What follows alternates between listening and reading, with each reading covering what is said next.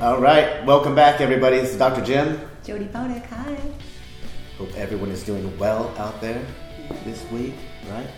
So we had an amazing opportunity to sit down with Dr. John Demartini. Uh, for those of you that don't know who he is, you will know. Uh, I'm sure many of you do know who he is. So, author. I mean, what does he not do? Right. Right. Uh, world-renowned author, speaker, uh, researcher. I mean, just an absolute amazing human being.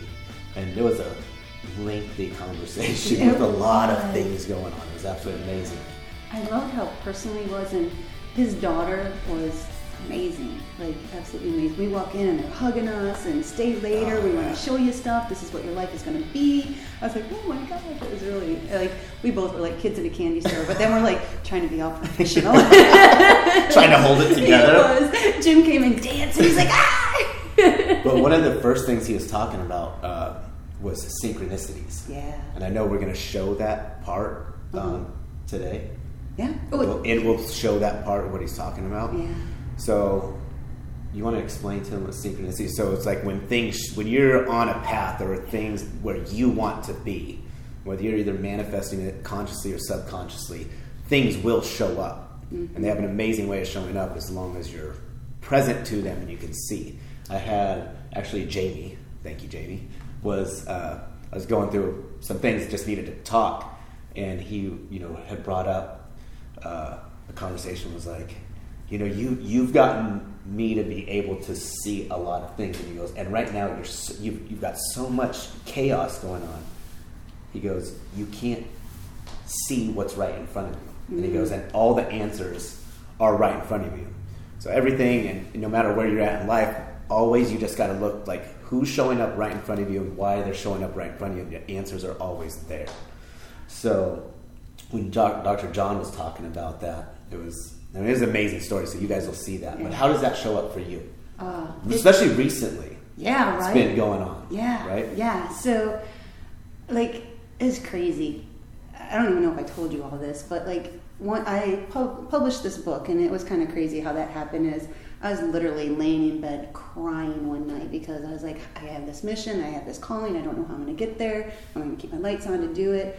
And I opened up Chicken Soup for the Soul, or um, The Secret, and it came to I was reading Dr. Demartini's thing, I was reading Jack Canfield, and all of a sudden I was like, huh. Same night I was watching Oprah, and it had um, Mastin Kipp on there, um, Marie Forleo, Gabby Bernstein, and Kris Carr, and oh, this is really cool. How come I'm not on TV with them? Like that's what I want to do with my life. That's what I've been shown.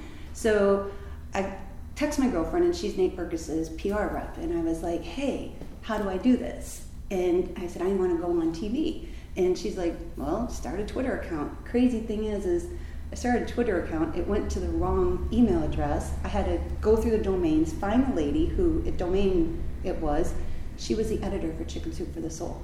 Like, how crazy is that, right? Right. so then the book gets published. I'm walking out um, my condo, and I literally run into Joel Osteen, like smash dab into him, and we both started laughing. I'm like, "Oh, sorry, sorry."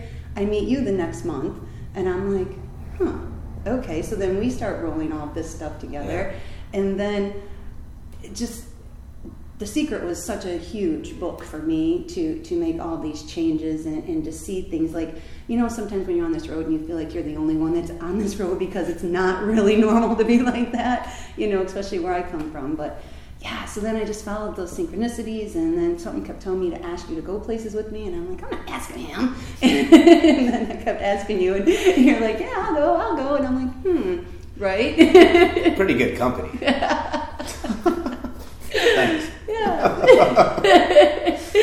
so, and then not knowing that I was asking you so that you would come up with the idea to do this, you know, I just, I was like, why, why am I supposed to do something with him? Why am I supposed to go there with him, you know? And it just, and all these little things just started dropping. And then, like, within the last month, it was just like I got to sit next to Pastor John Gray's mom and do that interview with Yeah, her. right. We just got asked to do a mastermind group with somebody that we both admire, you know? Right. It's like all those synchronous, like I have goosebumps telling you this. Like, just pay attention and say yes because sometimes you're scared and you're like, oh gosh. And with Dr. Demartini, you said, hey, he's coming. You want to see him? And I'm like, yeah. And then I didn't even tell you, and I just emailed, and I was like, "Hey!" And then that conversation started with his daughter, and you're like, "Oh my gosh, really?" And I'm like, "Yes." And then we got to do that, Right. and it was just like all. And then he sat us afterwards, you guys. It was so phenomenal, and he was like, "I want to show you guys what your future can be like," and Yeah. it was so cool.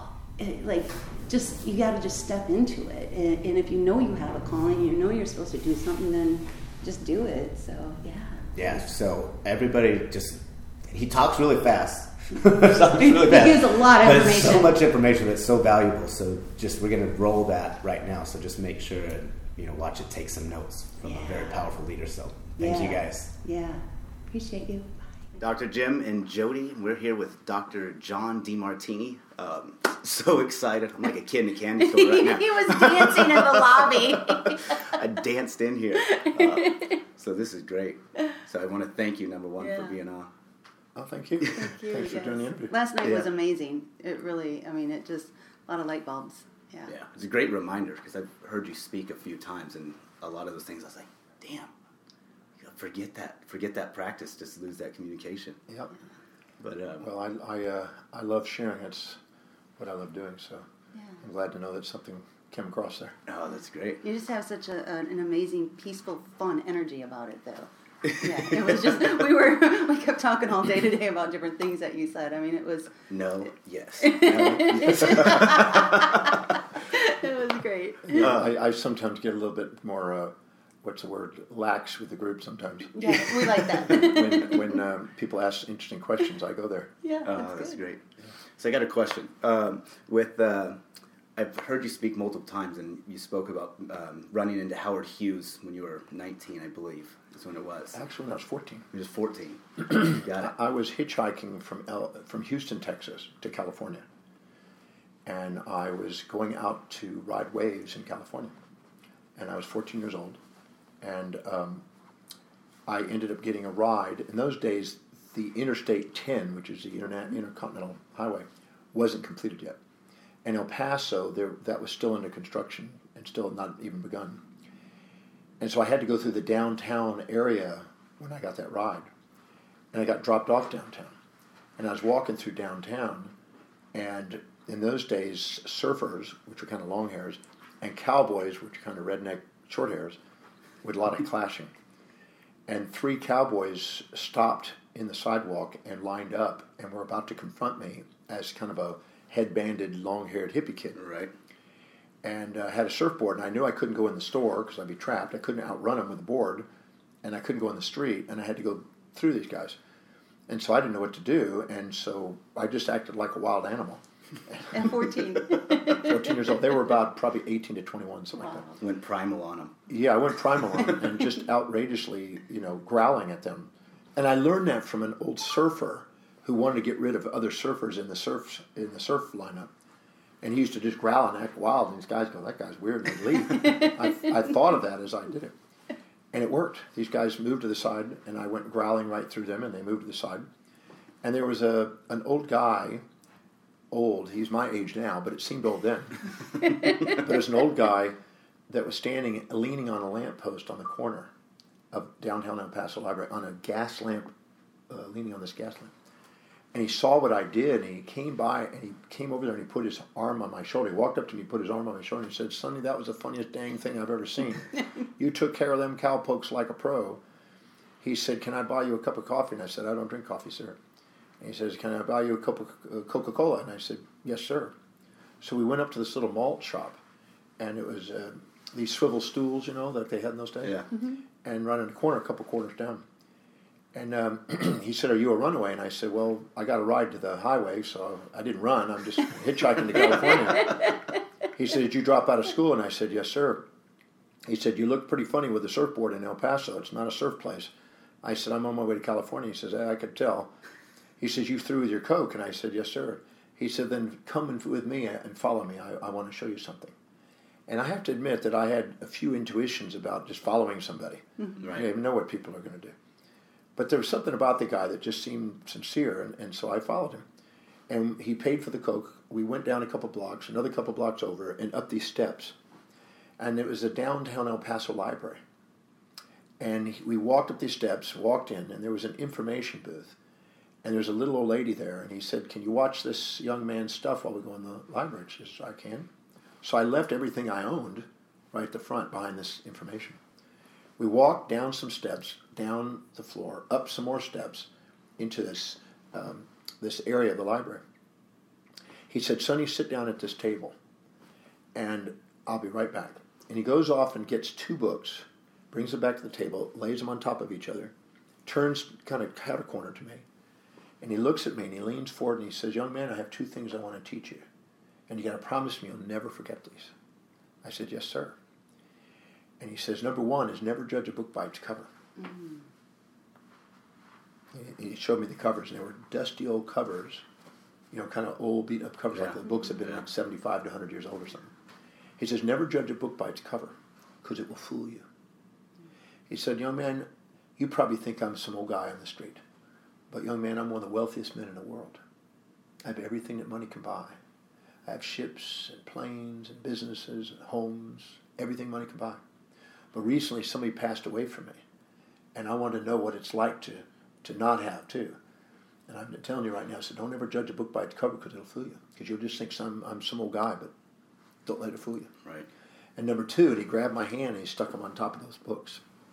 And he said, young man, you learn how to read. You learn how to read, boy. Because there's only two things you can never take away from your life. See, they can take away your loved ones, they can take away your possessions, but nobody can ever take away your love and your wisdom. And he says, you know, so he put my hand on top of Plato and Aristotle. And he says, you learn how to read and you gain the wisdom of love and the love of wisdom. And I said, yes, sir. And he says, don't ever forget that boy. He took the books and put them back on the shelves. And then he basically, he, he walked me back to get my stuff and he told me how to go back onto the main highway to go to California. Yeah. And uh, I never forgot that. I didn't know who the guy was but I just thought it was interesting because why would somebody say I'm one of the wealthiest men in the world? It seemed right. kind of odd. Mm-hmm. It wasn't until many years later that I was having dinner in with a gentleman who did the movie, Robert Coswell, who had produced a movie with William Hurt called Doctor, the Doctor, mm.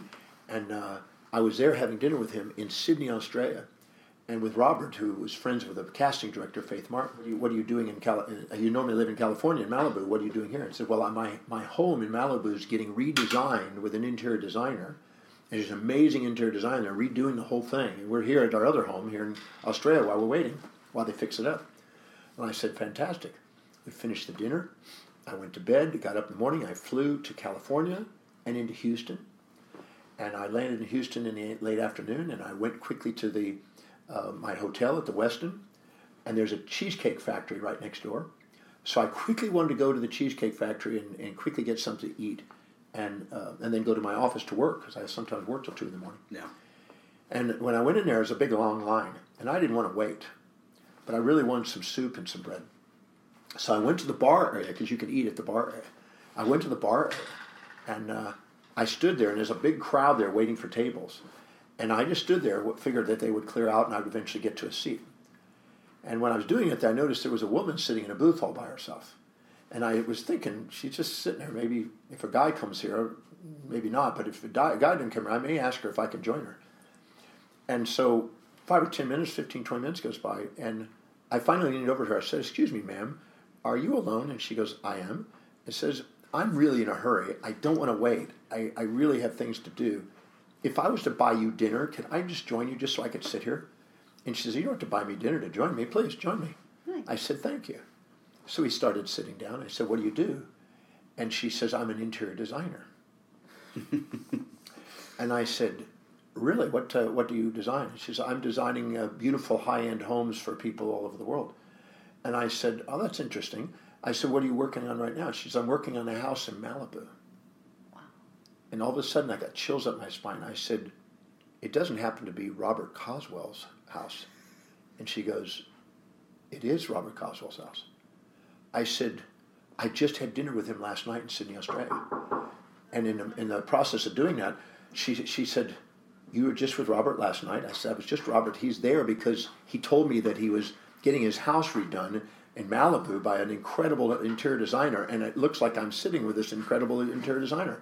She goes, Isn't that synchronous? There's something about you. You're intriguing.